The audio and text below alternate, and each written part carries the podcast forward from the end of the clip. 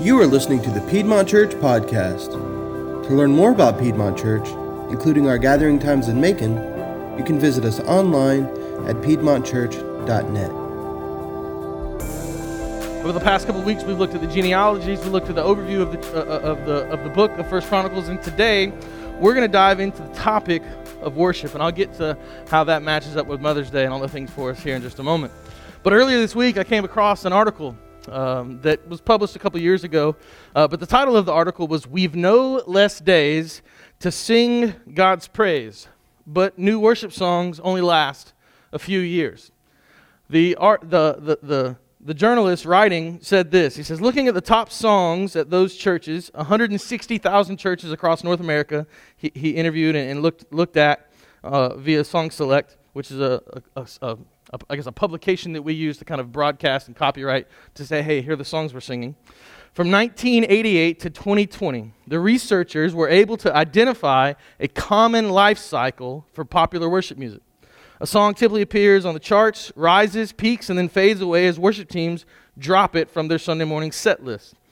But the average arc of a worship song's popularity has dramatically shortened from 10 to 12 years to a mere 3 to 4 years, and the researchers don't know why. Now, we could stand here today and we could debate uh, uh, about all the reasons why this happened, or, or, or, or, even debate statements like the, the one that this artist made.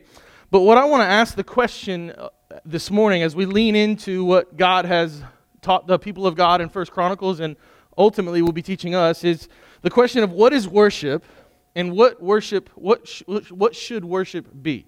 So, what is worship and what should worship be. And I believe it's, it's fitting to talk about this on Mother's Day.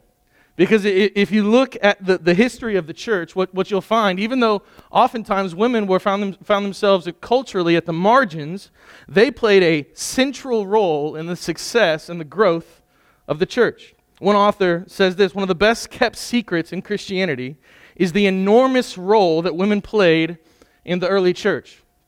So as we dive in this morning, I, I want us to keep a, a, thought and kind of the main thing, the main thing this morning is as much as we love our mothers, we gather together as a church to worship Jesus. That's why we have a cross in the middle of the room this morning, and we'll get to more of that. But we want to ask the question what is worship, and what should worship be? Over the last 50 years, worship music in the Christian world has become its own industry. Contemporary music, uh, contemporary Christian music is a multi million dollar industry between publishing, radio play, licensing music to churches, and live shows. This genre has shaped the culture of music around us. So much so that we can actually kind of make fun of it now. Y'all watch this, this quick video. John Crist. He's hilarious. I, and, and here's the reality if, if you're walking in the doors today and you have no idea what you just watched because you're not familiar with Christian culture, uh, you know, I'm sorry. But here's the deal I played that video so that we can kind of see the reality is Christian worship has, has kind of created its own culture.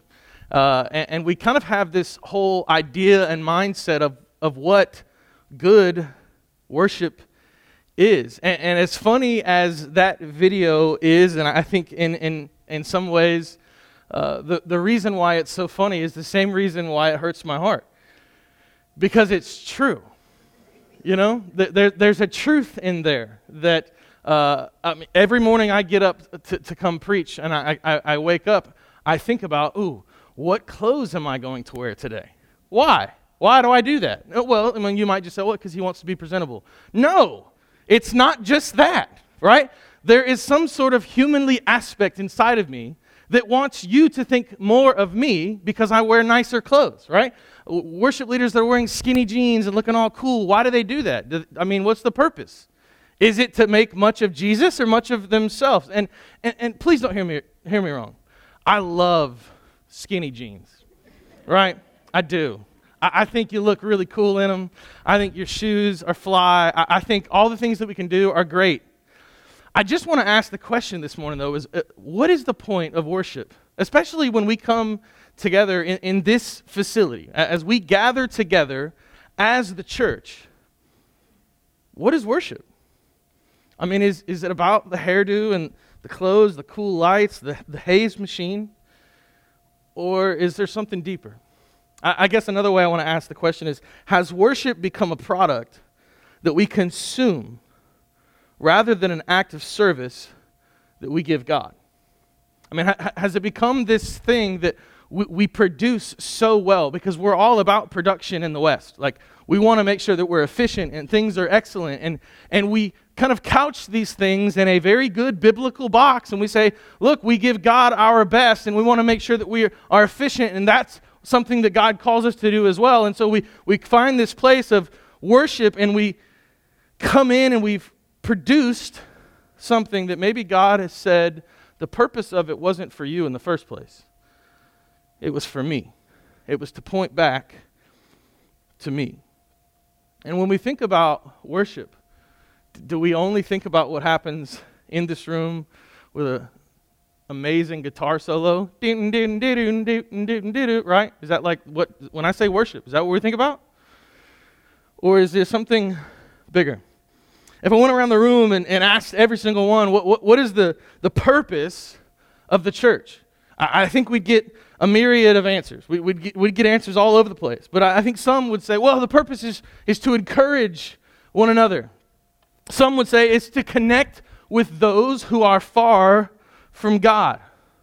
Maybe others would say, well, it's to teach us the Bible. This is, if I ask you what the purpose of the church is, this, this is some of the answers I might get. Or maybe if I ask it another way, who is the church for? Who is the church for? Some, some would say, well, the church exists for people to find God. Like that's why the church exists, for, so that people can find God. While others might say that the church is for those who have found God. And, this question of the church is really at the center of our question of what is worship and who is it for and what is it supposed to look like. Because if we can't define the church, how could we ever define the church's function. If we don't understand and own our God gifted purpose, then we can never function, meaning we can never worship in the way that God has designed us to, the way that God has called us to. So, if you're taking notes, the title of this sermon is Living History Worship That is Pure. And what we're going to look at in this First Chronicles text is hopefully the bottom line this morning is beyond just ritual. First Chronicles stresses the importance of proper and pure-hearted worship. So, if you're in First Chronicles 13, we're going to start unpacking and preparing the way to get there. Last week, we, we started looking at the genealogies in First Chronicles. There's nine chapters of genealogies. If you've ever gone through a, a year in the Bible, kind of quiet time reading, you've probably got to these genealogies at one point.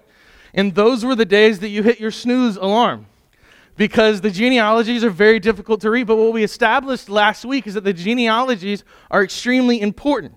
What, what we saw is that God's blessing from Abraham to Isaac to Jacob, who then became Israel, all the way down to his 12 sons, is a very important moment for you and I, as Christ followers, to understand, to see the blessings and the promise of God from one person all the way through to the future generations. And so, when we're asking the question to get to our ultimate question, when we ask the question of who is the church, we need to go back to last week.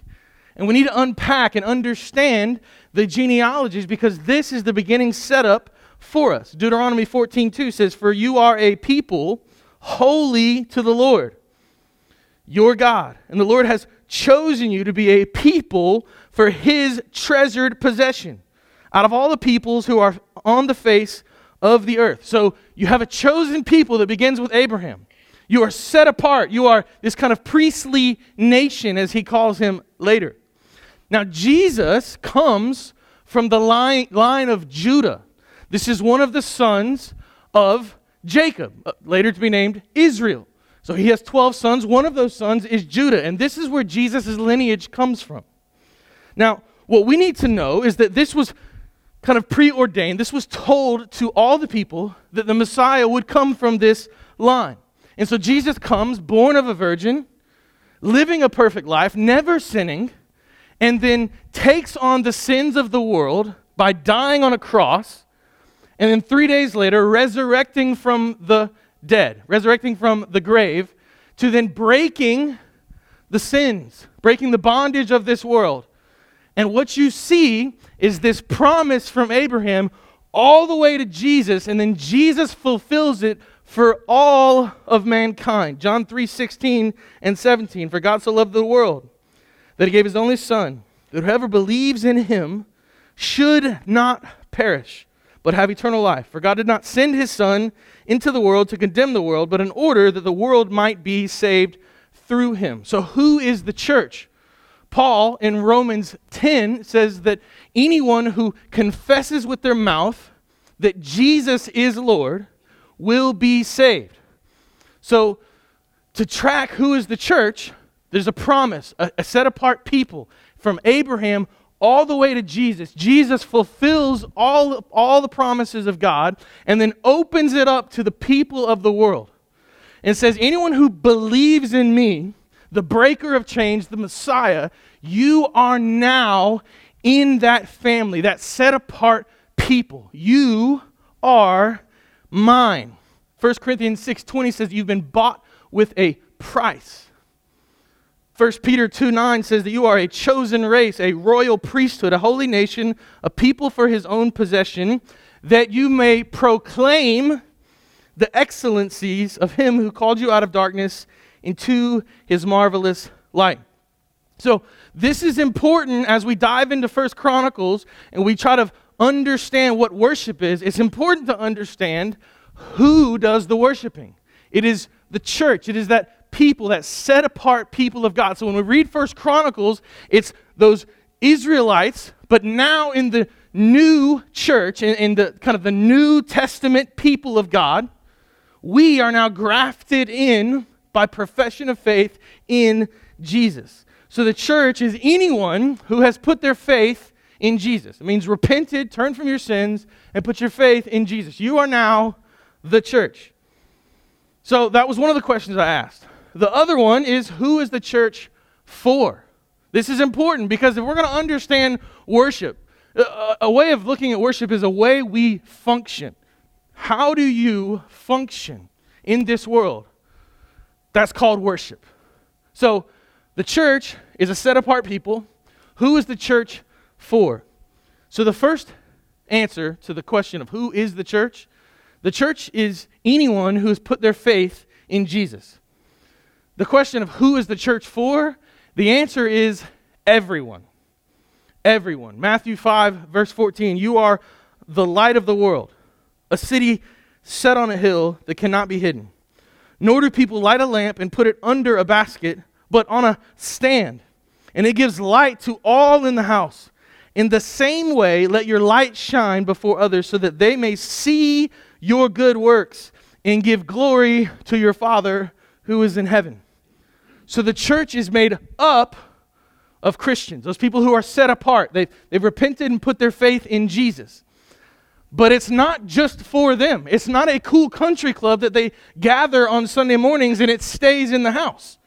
The church is made up of Christians, but the church is for everyone. We are to be a city on a hill. We are to be a, a, a, signpost as you drive down the road, and we point you to someone greater and to something greater. And this is the beginning definition of worship. John Piper, famous pastor, says this Missions is not the ultimate goal of the church worship is. Because missions exist where there is no worship. Do you see this?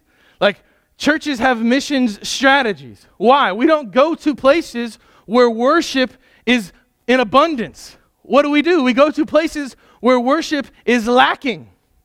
We, go to places and we present the gospel because we are to proclaim the excellencies, as we've read earlier, so our worship, our expression is in of itself an act of missions. But the church does not solely exist for missions. it exists for the worship of God. So the church is the people of God, and the church is for the world. Now, this is an important thing to understand as we dive in to this text. And it's going to be a long text, as Jay read earlier in Hebrews. I'm going to read a bunch from Chronicles, and hopefully, Lord willing, God puts it all together by the end. Here we go. First Chronicles chapter 13, beginning in verse 1. Y'all with me? Are you good? Nod your head. You're awake? Fantastic. Praise the Lord. Here we go. David consulted with the commanders of thousands and of hundreds, with every leader. Let me do a little side note here. This is a fantastic text for leadership principles. Like, this is a, everyone loves to go to Nehemiah in the Bible for leadership principles. This text right here, solid.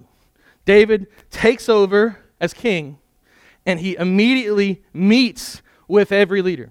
Continue on. It says, David said to all the assembly of Israel, If it seems good to you and from the Lord our God, let us send abroad to our brothers who remain in all the lands of Israel, as well as to the priests and the Levites in the cities that have pasture lands, that they may be gathered to us.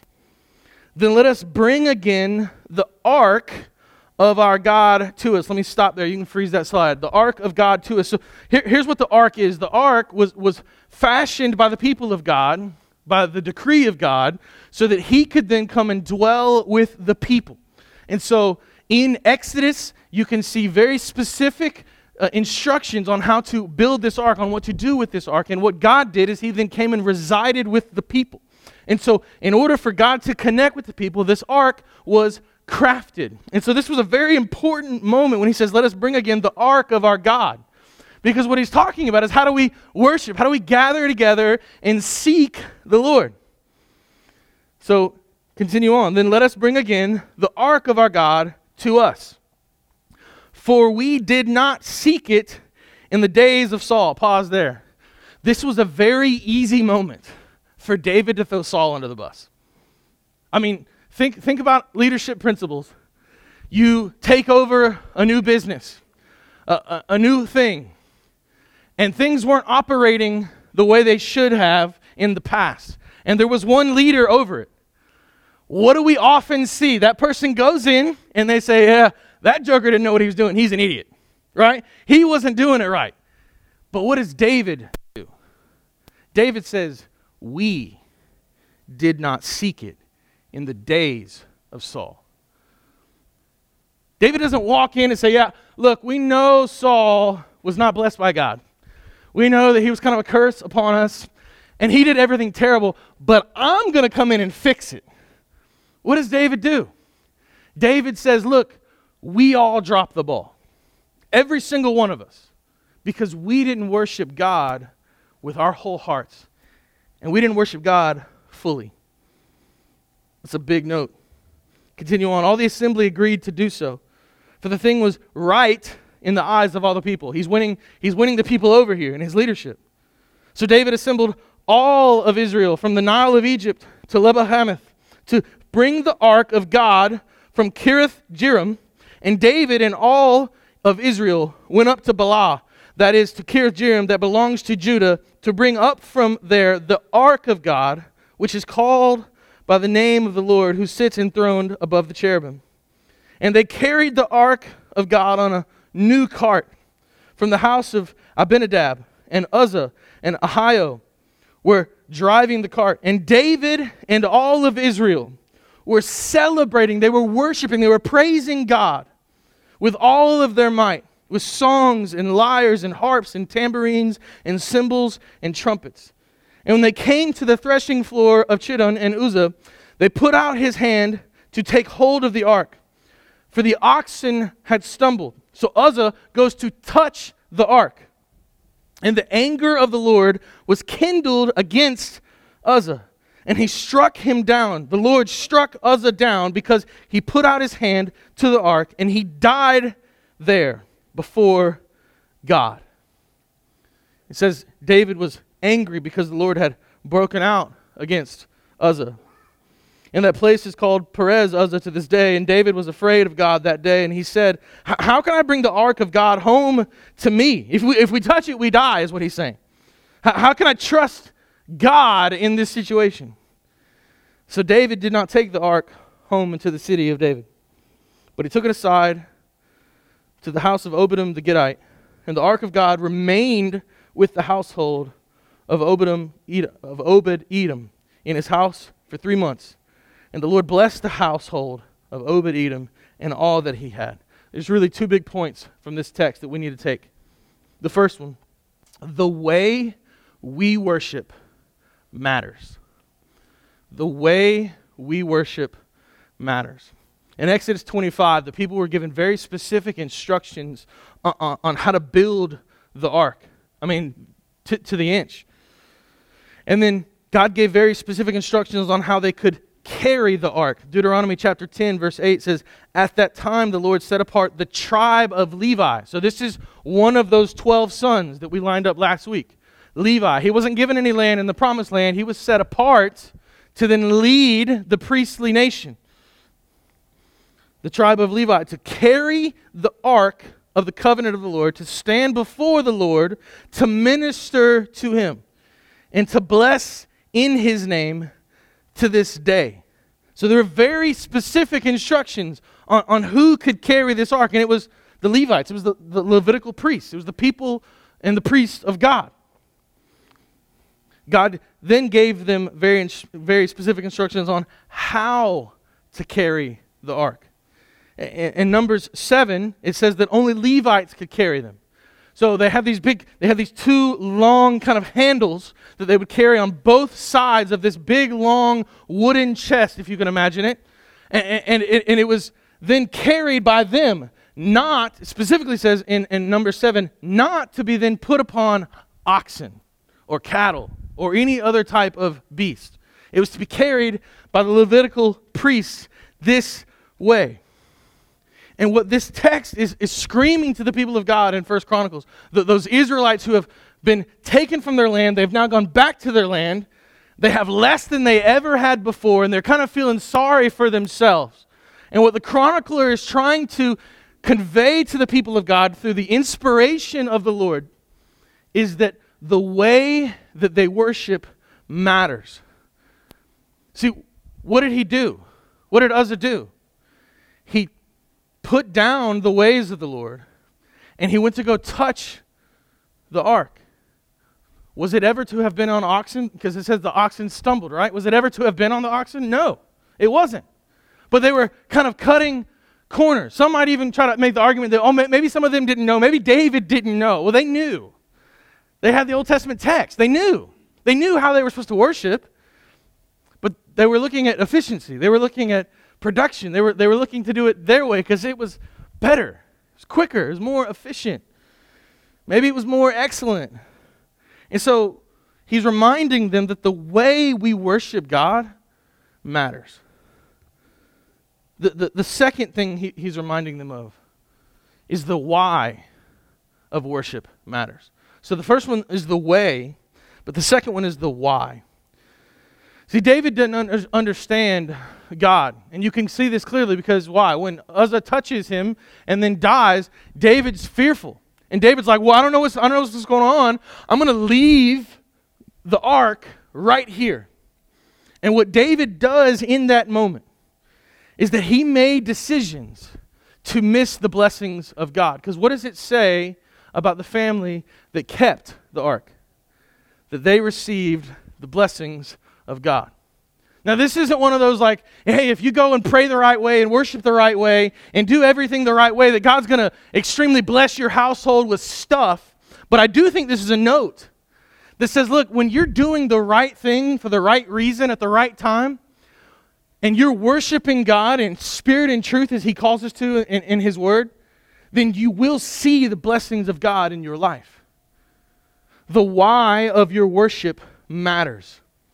See, sometimes as worship music has progressed and our culture has progressed, and we've learned how to worship God more experientially, we've also then begun to build a culture of Christians where we don't necessarily want to learn more about the God we worship. We just want more of the good feelings of the God that we worship. Does that make sense? I mean, do you get what I'm saying? Like, if, if, I, if I put up, hey, let's go have a, a Bible study, the chances of getting a, a, a large turnout might be smaller than if I put, hey, we're going to have a night of worship. What if I even say, hey, we're going to have a night of worship down at Luther Williams Field? Or, hey, we're going to have a night of worship right in the middle of Truist Park, downtown Atlanta. People are going to show up. If I go get the best worship band, like we're going to be packed in that place. If I say, hey, if we're going to gather at Truist Field and we're going to have a Bible study, I mean, even if it's led by one of the best, not a sermon, a Bible study. Like, not, not, not, see, the sermon is pretty, right? If a good preacher gets up and, de- gets up and does his job well, what, what happens is when we leave, our, our heartstrings have been tugged and we've, we've just been inspired and there's been this really good feeling. But ask the question is that what worship is? For you to have a good feeling?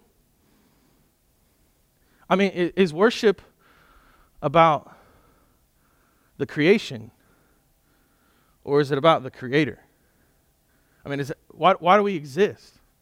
What's the purpose of these things? If, if we've been bought with a price, and, and we are now the church, and the church is for the world, meaning we are supposed to be this, this people that tell everyone about the glory and the grandeur of our God. Why are we so quick to turn worship about how we feel? You know, that song really hit because the bass line was really good. Now, you may not say that because you may not be musically inclined, but let me go ahead and tell you Hunter Williams, you're our worship director, right? If we execute this well up here, there's a better feeling in the room, isn't there? Like we spend time during the week going, well, make sure we have the keyboard and the pad behind this moment because it'll feel empty if we don't. Now, look, I love music. I love production. I, I, I love excellence. But I, I tell him and I tell our staff, Jeremy, uh, we talk about it all the time. If we exist and we come together, we put together these services so that we can leave going, man, that was really cool, we have missed the point. Like if you came here because I'm a good preacher, you have missed the point. My preaching is only to magnify God. That's it. And the moment in which I take my preaching to magnify myself, I need to be aware that God can ruin that and take it from me right in that moment. Because I'm in it for Him. I, don't, I need to remember why worship matters and the why and the who matter. Because I could fall just like Uzzah in that moment. And so could you. Your worship matters.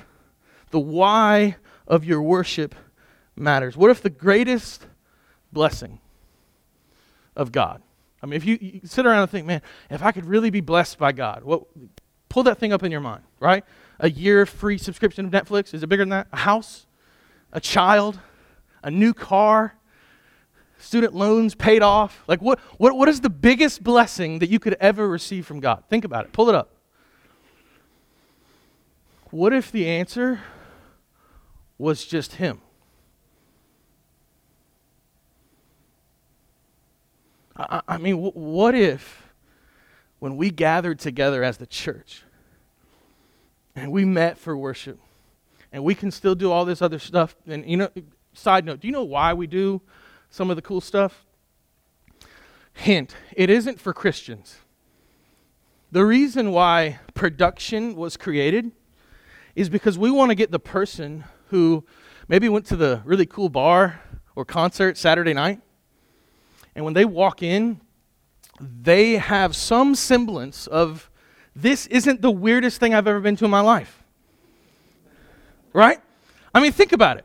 If you've never been to church, now I know that might be hard for some of us to, to think about because we're in the southeast, but even in our city, there's right now projected around 100,000 people who are far from God. Now, that doesn't mean they've never been to church, but l- l- let's venture to say that 50,000 of them have never darkened the doors of a gospel church.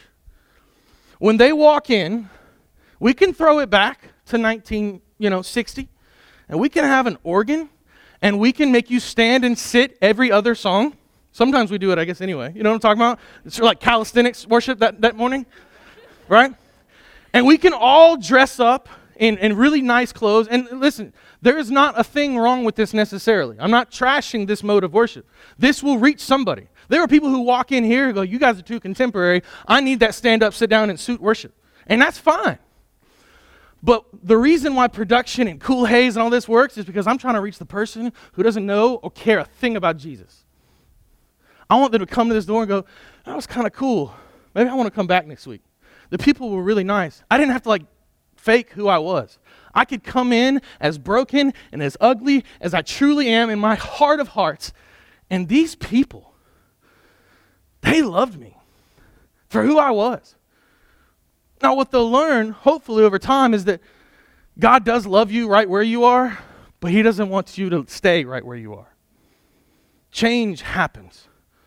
The Holy Spirit will regenerate you, is this big word that we use. He'll make you new. And so, if you stay the same, then you haven't had an encounter with the living God because the greatest why of worship, the greatest benefit of worship, the greatest blessing is God Himself. It's not the cool feelings that you get, it's not the moment, it's not the lights, it's not any of that. As the band comes up and my cross movers move the cross for me, I want to ask you a question. How often do we worship through a song, through a, a prayer, maybe through giving? Serving, or, or even in our attendance? How often do we worship in these ways? With the expectation that we will receive something from God rather than receiving God Himself. Thank you, man. Man, Tim, you're here one day. We're putting you to work, baby. That's how I like it. There it is. That's right. That's Tim. That's uh, Jeremy Bulls' dad. In case everybody say, "Hey, Tim, let's embarrass you. Appreciate you. Love you. Thank you, brother. Appreciate it." But I mean, seriously, how often do we show up for worship? And we, we, we, we serve big, we, we give well, we've checked that attendance box off. We maybe, maybe even invited someone to come with us. And our expectation is that, man, God's going to do something in my life. Rather than, man, I'm just going to worship God for who He is today. What if we could start making choices to choose the Creator rather than the creation? That Hebrews 12 and 13 passage that Jay read for us earlier. I chose that text, and you should go back and read it later, because th- this is a, a book written to the Jewish people in the new covenantal times. So think, I think it's somewhere in that 50, 60 AD period. So, this is a, a book written by the Jewish people for the Jewish people about Jesus. And what they do is they kind of unpack some of these same principles that we find in First Chronicles. And they show the people who are reading this here is what true and honorable worship is. And if you go through that text, what you'll see is it's your life. It isn't just Sunday morning for an hour, that Wednesday night Bible study, or even VBS serving, which you should do, by the way. That first passage that he read says that God is a consuming fire. When we wrap our heads and our hearts around the person of Jesus, and we truly understand who he is, we can't help but be changed. And the change comes. And then we react in worship. The way we raise our kids is worship. The way that you work at a job that you hate right now is worship. The way you respond to that fast food attendant who forgot your cheeseburger it can be worship. Everything that you do in your life is a mode of worship. It's either worshiping the one true living God, or yourself. So I'm going to challenge us to get weird this morning. Don't y'all, y'all came to Mother's Day Sunday morning for to get weird, right? There's a saying that says you go to Mother's Day, or for Mother's Day you go to church, for Father's Day you go to the lake. Hopefully that's not true for us, but I know we all get did it up and get dressed up. Here, here's the thing I, I put this cross at the front and center. I actually thought about having it there the entire time, but I just decided that would be a little too awkward. So, so here's what we're going to do. In just a moment, we're going to sing a couple of songs. And down front, I, I, I've got some, some pins and some sticky pads. I, I want us to, to really search in our hearts ha, have we distorted true worship? Like, have we turned may, maybe this into an idol? May, maybe it's, maybe it's an, an idol that is just apathy. Maybe, maybe it's something else. I don't, I don't want to put words in your. Maybe it's the mundane of worship. It's just church. Let's just go to church. We got to do this. Maybe, maybe if you're a parent in the room, maybe it's, I want to go to church so that my kids know. As much as I appreciate your kids knowing, I think Jesus wants you to know too. And so, what we've got down front is some pens and some notepads, or some sticky pads. And I just want to encourage you uh, in the next couple of songs to, to come down, grab a pen, grab one sticky note. Maybe write down the thing that's been getting in the way of your worship.